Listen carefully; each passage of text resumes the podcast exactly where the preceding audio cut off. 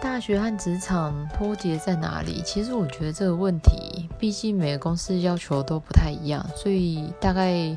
就列举三个我觉得差最多的。那第一个的话是心态，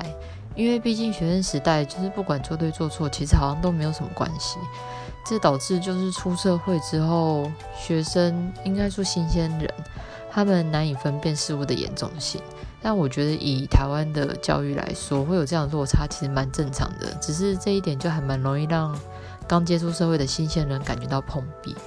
再来就是品质，因为学校的老师其实不会告诉你业界的品质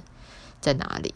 就是业界要求的水准在哪里，所以他们都不太知道。那最后一点的话就是速度，因为很多工作其实必须做得很快又做得对，那学生时代其实也不太会培育孩子这样的观念，所以落差蛮大的。